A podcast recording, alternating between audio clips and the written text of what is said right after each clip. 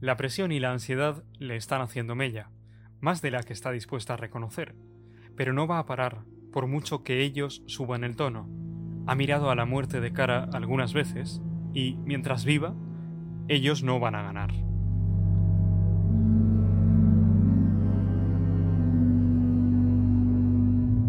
La golondrina, episodio 2. El talón de Aquiles. Nancy acaba de desenterrar una investigación que, corruptela mediante, dormía el sueño de los justos en la fiscalía. La ha reabierto, la han amenazado y ha tenido que extraer archivos, pruebas e informes de sedes judiciales durante la noche porque no se fiaba ni de su sombra y tenía motivos sobrados para ello. Su trabajo se salda con la detención de 24 miembros del clan Usuga dedicado al narcotráfico, a la extorsión y al sicariato. El capo, Darío Antonio Usuga, considerado el mayor narcotraficante de Colombia en los últimos tiempos, fue detenido el año pasado con la colaboración del Reino Unido y Estados Unidos.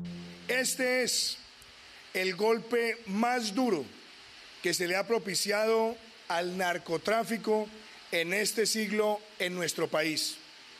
Y este golpe es solamente comparable con la caída de Pablo Escobar en los años 90. Teníamos claro que se estaba moviendo con ocho anillos de seguridad, los cuales los tenía entre uno a tres kilómetros. Ellos, acostumbrados a tenerlo todo bajo control, acusan el golpe y deciden devolverlo con saña. Esos sonidos eran de 2021 pero nosotros nos vamos a remontar unos años antes. Estamos a finales del año 2014. Eh, la parte débil mía eh, era mi familia, porque nosotros éramos muy unidos. Entonces ellos siempre le buscan a uno cuál es la parte débil. Ella no podía hablar directamente de las causas que investigaba con su familia, pero sí les advertía. Pues yo lo que en mi casa no llegaba a comentar sobre lo, los trabajos que realizaba, pero sí les pedía el favor a ellos que, que, se cuidaran, que no salieran a la calle, que tratar de mirar que no los siguieran. Entonces ellos ya percibían de que yo estaba manejando casos difíciles. A veces cuando iba a ir a la Eucaristía con mi mamá y mi hijo, yo les decía a mi mamá y a mi hijo que se fueran adelante, que yo los alcanzaba, porque yo sentía que me iban a disparar y que si me disparaban no fuera enfrente a ellos. Mis hermanos, mis primos se daban cuenta porque pues escuchaban comentarios en la calle de que, que ha llegado una fiscal pues que, que hacía justicia, que estaba acabando con la corrupción, entonces ellos me decían, tenga mucho cuidado, inclusive uno de ellos me dijo, una sola golondrina no hace llover. No podía acceder al miedo ni a las amenazas cada vez más graves e insistentes. No podía dejar de hacer su trabajo y permitir que ellos se saliesen con la suya. Supongo que en aquellos momentos se preguntaba lo mismo que el periodista colombiano Ricardo Ruiz Díaz, que se encontraba en una situación muy parecida. Yo, el irme del país me lo habían propuesto hace, bastante tiempo. Y yo decía, pero ¿por qué soy yo el que tengo que esconder debajo de las piedras? ¿Por qué soy yo el que tengo que vivir huyendo? ¿Por qué soy yo el que tengo que sentir miedo cada vez que suena mi celular? ¿Por qué soy yo que tengo que morirme de miedo cada vez que escucho el ruido de una moto? ¿O por qué tengo yo que entrar en pánico cada vez que veo un policía?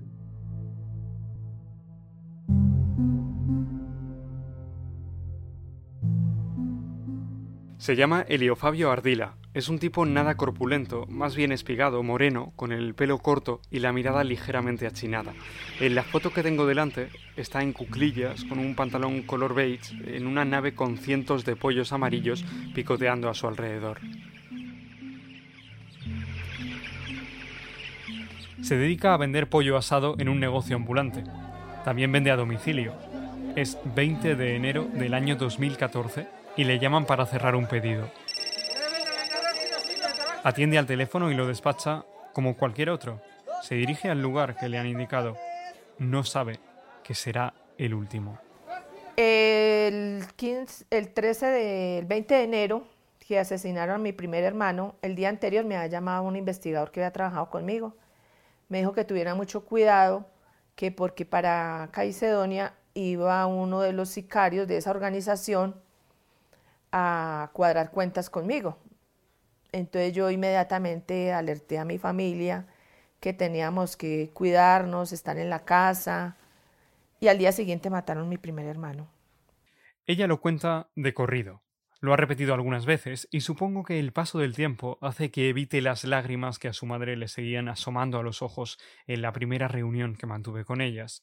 Ser juez implica enfrentarte y afrontar situaciones delicadas y de violencia muy a menudo, contemplar las peores miserias humanas, ver cuerpos de personas sin vida. Cuando eres juez en un lugar en el que la violencia se encuentra, si no aceptada, si normalizada, estás quizá más acostumbrado a este tipo de cosas. Pero sé que por mucho callo que hagas, viendo escenas inimaginables, contemplando las consecuencias de la maldad, cuando te lo hacen a ti, cuando te tocan lo tuyo, la dimensión cambia por completo. Con Elio Fabio no tuvieron bastante. Su venganza pasaba por acabar con toda la familia. Así que 113 días después del primer asesinato... Cuando ocurre el segundo homicidio de mi hermano, pasa lo mismo. El mismo investigador me dice que él había ido a, la cárcel y que se había enterado de que a uno de los, de los capturados por, por, por un homicidio le habían dado permiso y que iba para allá, que tuviera mucho cuidado, que que yo sabía que él nos tenía pues en la mira. Igualmente yo le dije, advertí a mis hermanos que mucho cuidado y todo, y es cuando asesinan a mi segundo hermano, a John Jairo, pero pues a él lo asesinaron en, mi casa, ni siquiera en la casa de él, lo asesinan es en la casa mía, donde estaba almorzando con mi mamá. Tocan la puerta, la empleada sale a abrir y es cuando habían varios hombres y empiezan a disparar y asesinan a mi hermano. En hasta ese momento, lo único que había hecho el director de fiscalías era trasladarme de una ciudad a otra. Había solicitado la unidad de protección, protección para toda mi familia y para mí, pero no se había hecho efectiva. Esa negligencia por parte del Estado fue reconocida por la justicia que revocó en segunda instancia la denegación del sistema de protección decidida por la Sala de lo Penal del Tribunal Superior de Justicia de Bogotá en junio del año 2015. La respuesta en casación de la Sala de Tutela, a la que hemos tenido acceso, considera que los derechos fundamentales de Nancy, su madre Isaura, su padre Elio Fabio, sus otros dos hermanos, Yolanda y Alex, su tía, sus cuñados y sus cuatro sobrinos, tres de ellos huérfanos de John Jairo y Elio Fabio, fueron vulnerados.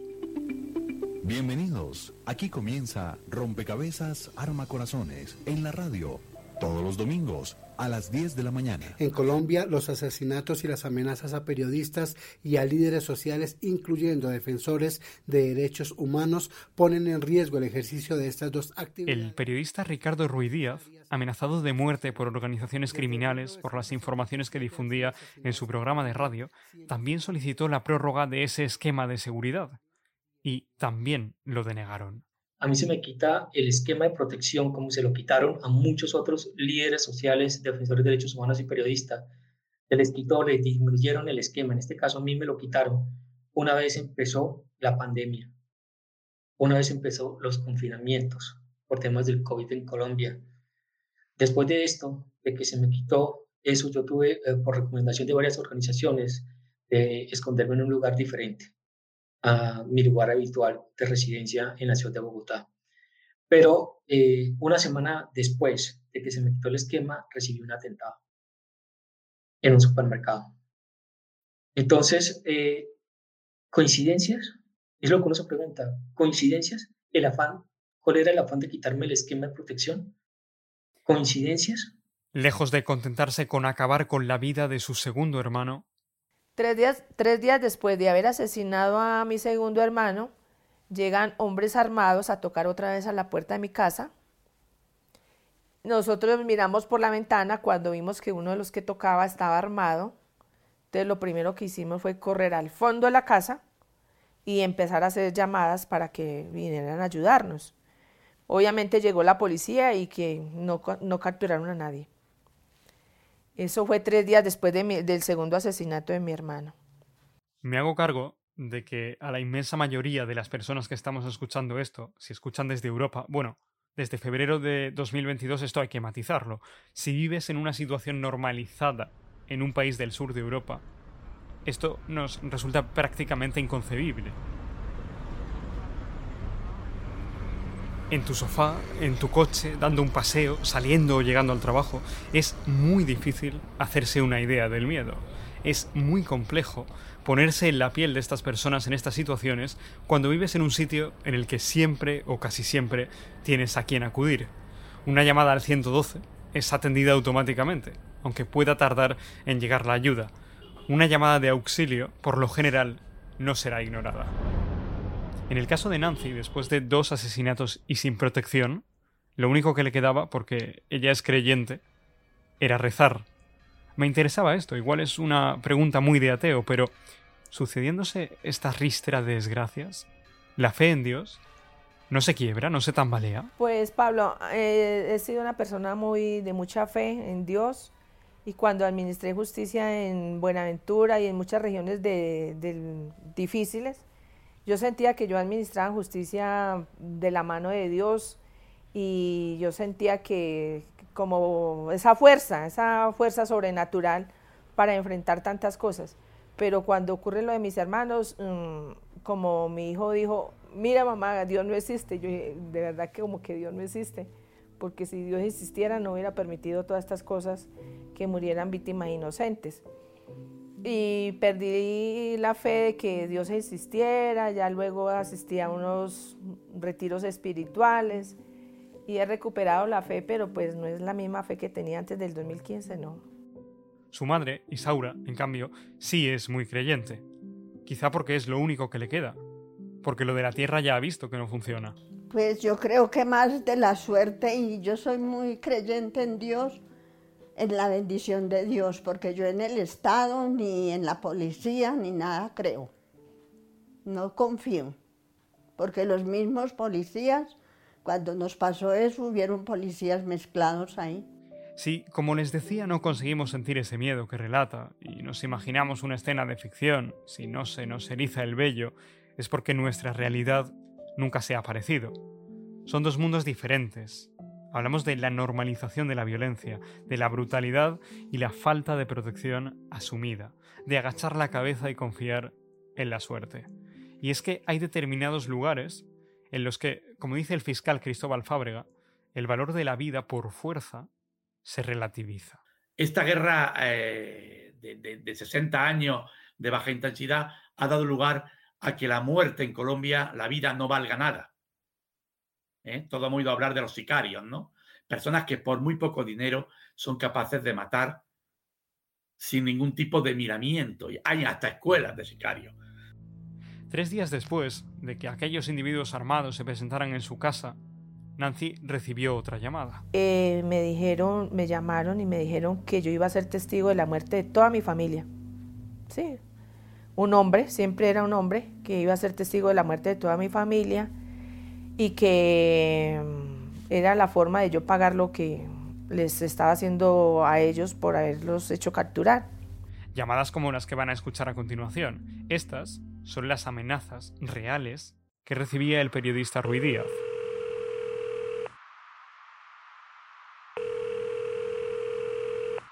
que este hijo de puta, lo que le llevaría a la oficina no es nada comparado con lo que le va a llevar al apartamento, hijo de puta, que nadie que todo hablar para la mierda, mal parido, por meterse con los patrones, hijo de puta. ¿Y eso qué quiere decir? Que no se meta con los hijos de puta el patrones, gonorrea o yo. ¿Y eso qué quiere decir? ¿Que van a poner una bomba o qué?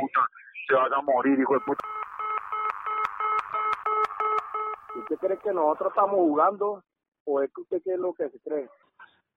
No sabe lo que le va a pasar, nosotros sabemos con quién anda, sabemos qué hace, sabemos dónde vive en Bogotá. ¿Ah? ¿Qué es lo que quiere con nosotros? ¿Por qué no se queda quieto, hermano? Quédese quieto, no busca una muerte marica. Ok, hasta luego. Muerte marica. No busca una muerte pendeja, no se haga el crecido. Hasta ese momento, no sé de dónde sacó las fuerzas, pero ella había seguido trabajando como fiscal. Hoy, jueves 13 de enero de 2011, siendo las 2 en punto de la tarde, el juzgado tercero penal municipal de Sevilla Valle, ejecutación de imputación. Registramos la presencia de las partes, la fiscalía. Buenas tardes, señor juez y demás presente a esta audiencia. María Nancy Ardila Pedraza, fiscal 15 local.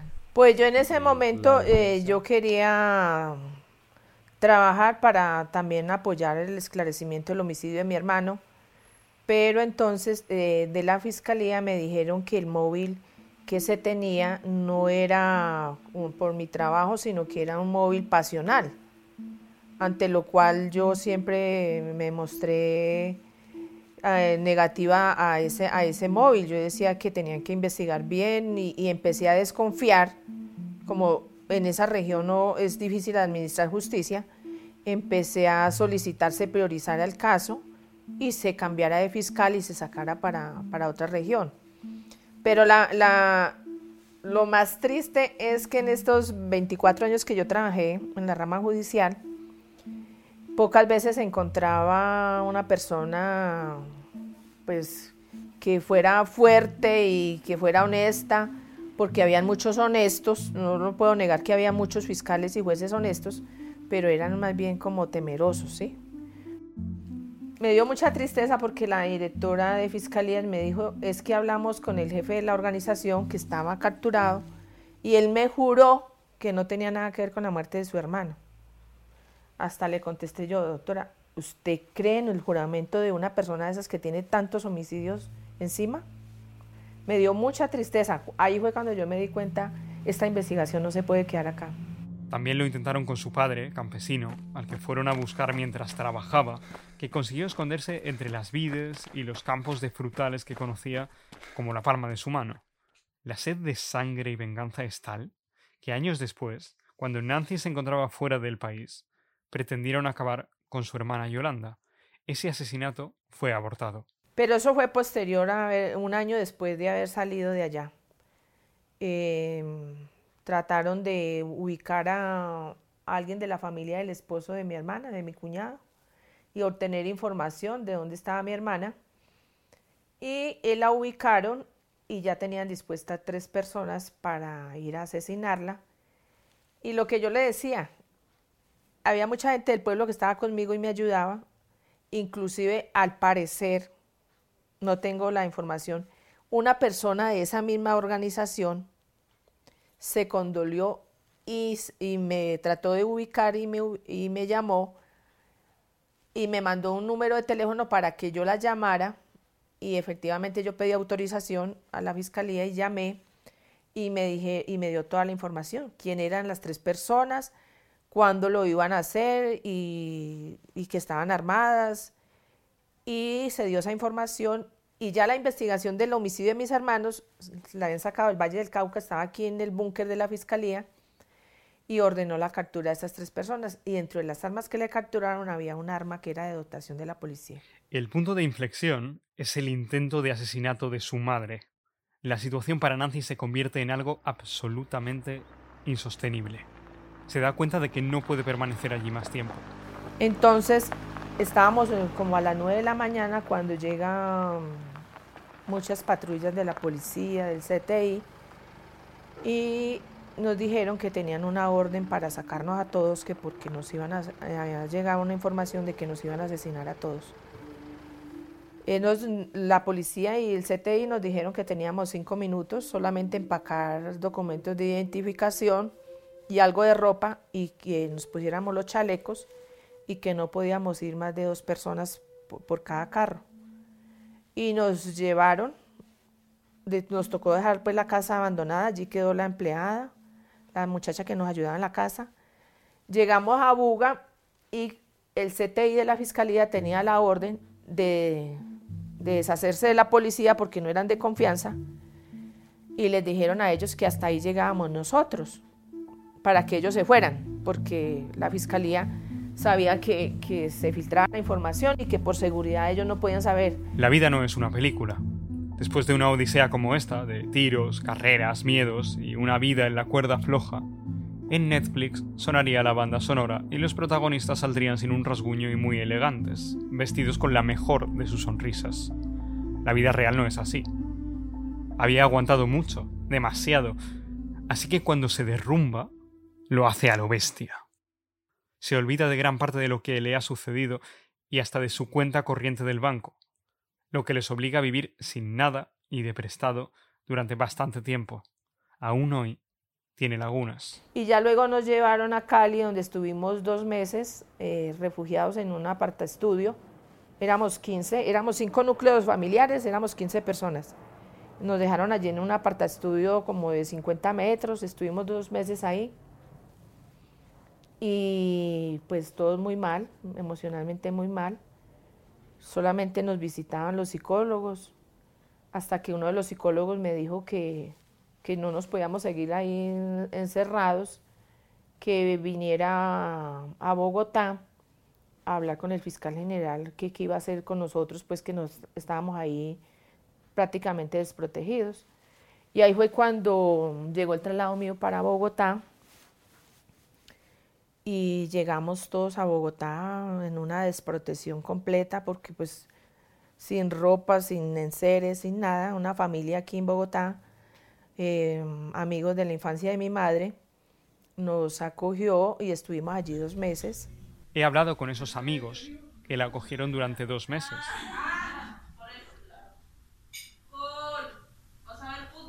A ver, les cuento, pues nosotros digamos, digamos, tenemos una amistad así algo cercana con ellos, pues los conocíamos a todos ya hacía un tiempo. Y pues cuando nos enteramos de, de la tragedia que le sucedió, pues mm, se le, se le ofreció la casa cuando dijo que necesitaban salir del, de de Caicedo, pues necesitaban un sitio donde, a donde llegar, mientras mm, se encontraba pues como el apoyo de la, de la fiscalía como tal para, para poderla sacar del país. Se llama Judith Romero y fue acogida en su día por la familia de Nancy. Ahora ellos les hacían el favor. No, pues la verdad ella se sentía muy decaída. O sea, hubo momentos de que sí, uno como familia le, le trataba de, de hacer la vida pues más agradable, pero no, ella tuvo sus, sus momentos de, de depresión, de tristeza. La verdad la vida ella sé que le cambió mucho porque porque nosotros estuvimos con ella en, estos, en ese tiempo y la verdad, sí, la verdad ella se sintió muy mal porque pues ella se echaba como la culpa que por, que por el trabajo de ella le había, había perdido a sus hermanos, ¿no? La familia se la, se la habían descompletado, por así decirlo. La culpa, que siete años después le sigue pesando como una losa. No, Pablo, yo todavía me siento culpable Además, mi hijo me dice que le da miedo vivir conmigo porque al lado mío lo, lo van a matar.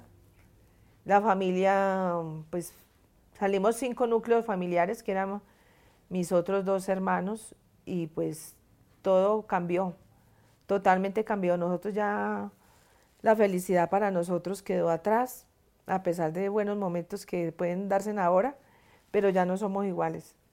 La misma culpa que sintió Ricardo. Yo le pedí perdón a mi, familia, a mi madre, por exponerlos. Pero inclusive ella sabe que ella me enseñó la labor social porque ella lo hacía. De una manera totalmente diferente, claro está, ayudando a comunidades indígenas desplazadas, buscándole eh, vestimenta, ropa, alimentos o eh, medicamentos. Ella lo hacía de otra forma diferente. Ella nunca se negaba cuando alguien tocaba la puerta y le pedía apoyo. Ella nunca se negaba. Ella nos enseñó a mis hermanas y a mí a, condolernos del, del, dolor humano, sino que lo mío es un activismo más férreo, más frentero, más directo. Yo uso todos los canales para difundir y no solamente difundir, sino hacer prevención para que esto no suceda. Por eso atacaron a la parte eh, que más me dolió, que fue en nuestro programa de radio, donde estábamos llegando muchas personas en territorio, donde estas denuncias estaban calando en aquella situación aparece la corporación Fasol, que ha tenido un papel fundamental en la vida de Nancy, tanto en aquellos primeros momentos, especialmente complejos, como ahora. ¿En qué consisten estas ayudas? Eh, Lo principal era conseguir la estabilización emocional de Nancy. La recuperación integral de su familia frente a un hecho eh, violento, no solamente amenaza, sino homicidio, asesinato, Eh, en un componente organizativo, FASOL tiene estructuras de familias a nivel nacional organizadas en ciertos grupos en donde se, a través de la solidaridad se acogen, se desarrollan y se acompañan en diferentes procesos de visibilización y de incidencia. En unas asesorías jurídicas básicas eh, para las reclamaciones diferentes que surgen a partir de estos hechos de violencia y eh, por supuesto en todo el acompañamiento a nivel territorial e incluso internacional como en el caso de la doctora Ardila. Era evidente que no podía seguir allí mucho más tiempo. Tenía que salir, irse lo más lejos posible de la amenaza. A ella le siguió Ricardo unos meses después. La misma ruta y por los mismos motivos la había hecho el funcionario de justicia Carlos Cárdenas. Por ejemplo, en, el caso mío, el procurador general de ese tiempo me dijo, usted váyase de Colombia que yo no le garantizo la vida, que aquí no se puede. Entonces es, así, el Estado no te protege, no te protege porque no le interesa además, porque está, está gobernado y manejado por la misma gente que, que que hace eso, sí, que, está en esas organizaciones. Y están también Fasol tiene influencia, pero no tiene la capacidad económica suficiente para sacar del país a varias personas y organizar la estancia. Así que, para cuando se toma la decisión de salir, varias organizaciones se han puesto de acuerdo para cooperar en ese traslado.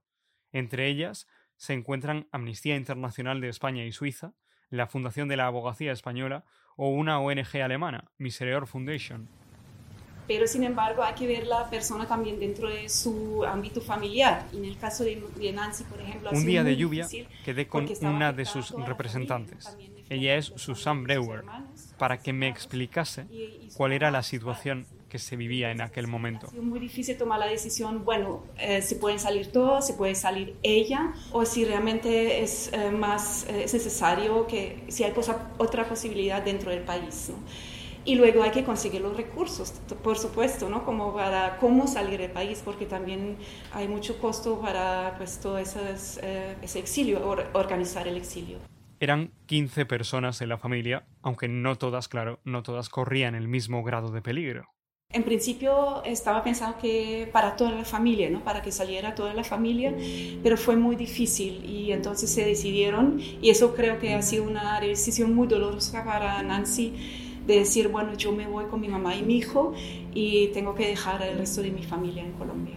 Entre los que se quedaron, por voluntad propia, se encuentra el hijo de Nancy, que ha salido reivindicativo. Y sí, mi hijo pues eh, tiene ese perfil de, de, gustarle el trabajo social, de siempre inclinarse por, por todo lo público, universidad pública, transporte público de apoyar a las gentes más necesitadas. Empezó a estudiar filosofía y empezó a estudiar física.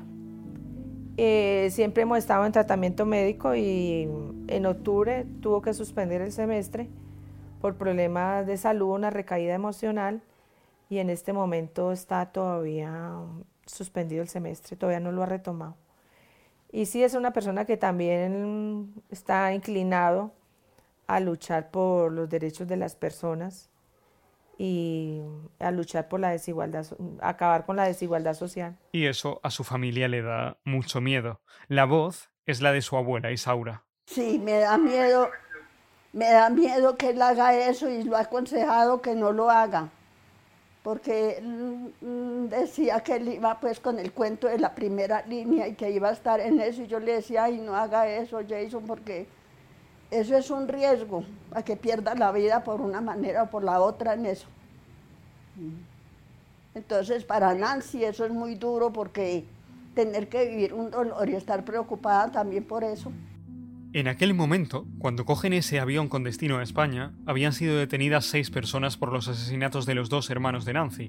Más tarde se detendrían a otras seis. Las doce personas han sido condenadas, aunque algunas disfrutan ya de la libertad condicional tras la reducción a la mitad de la pena al reconocer los hechos y haber cumplido en prisión las tres quintas partes del tiempo de la condena. Bueno, entonces, eh, siendo las once y media de la mañana del día de hoy, 22 de marzo de 2018 reanudamos audiencia de juicio. Habría participado en dos homicidios, en los de John Jairo Ardila Pedraza y en el de el ciudadano eh, Elio Fabio Ardila Pedraza.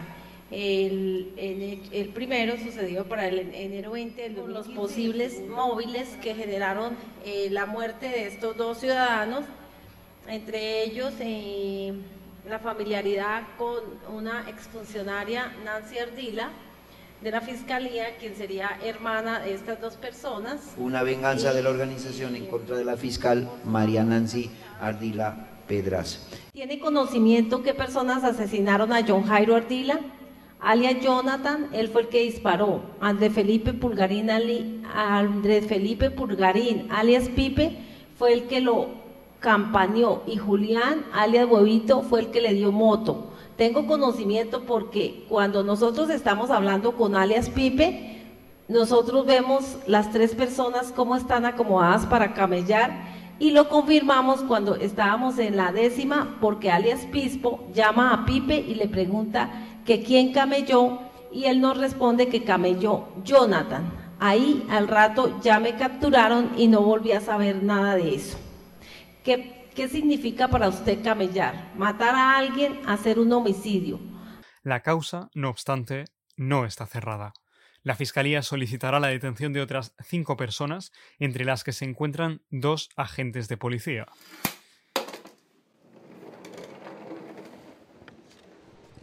De aquel momento dicen no recordar prácticamente nada.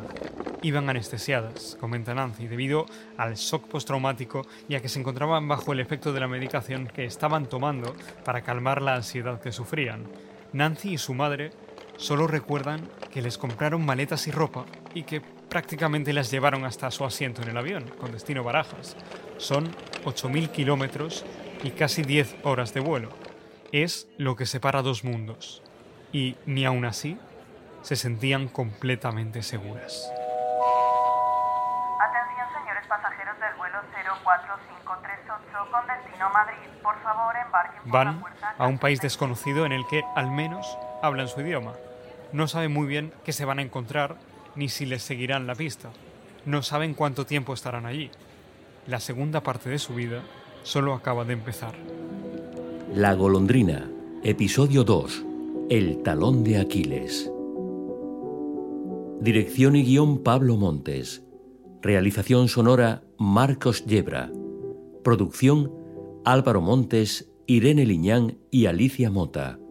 Narración Pablo Montes. Música original José Javier Delgado. Créditos José Antonio Meca.